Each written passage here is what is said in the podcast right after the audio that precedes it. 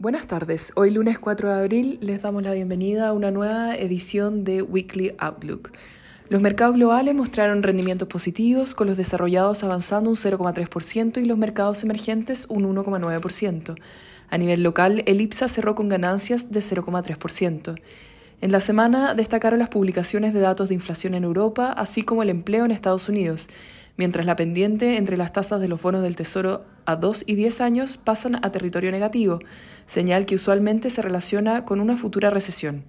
Por su parte, en Europa se publicó el dato de inflación de febrero, llegando a un 7,5% año a año, mayor registro histórico. En el plano local, el Banco Central de Chile elevó la tasa de política monetaria en 150 puntos base hasta 7%, sorprendiendo por debajo del consenso que estimaba una subida de 200 puntos base.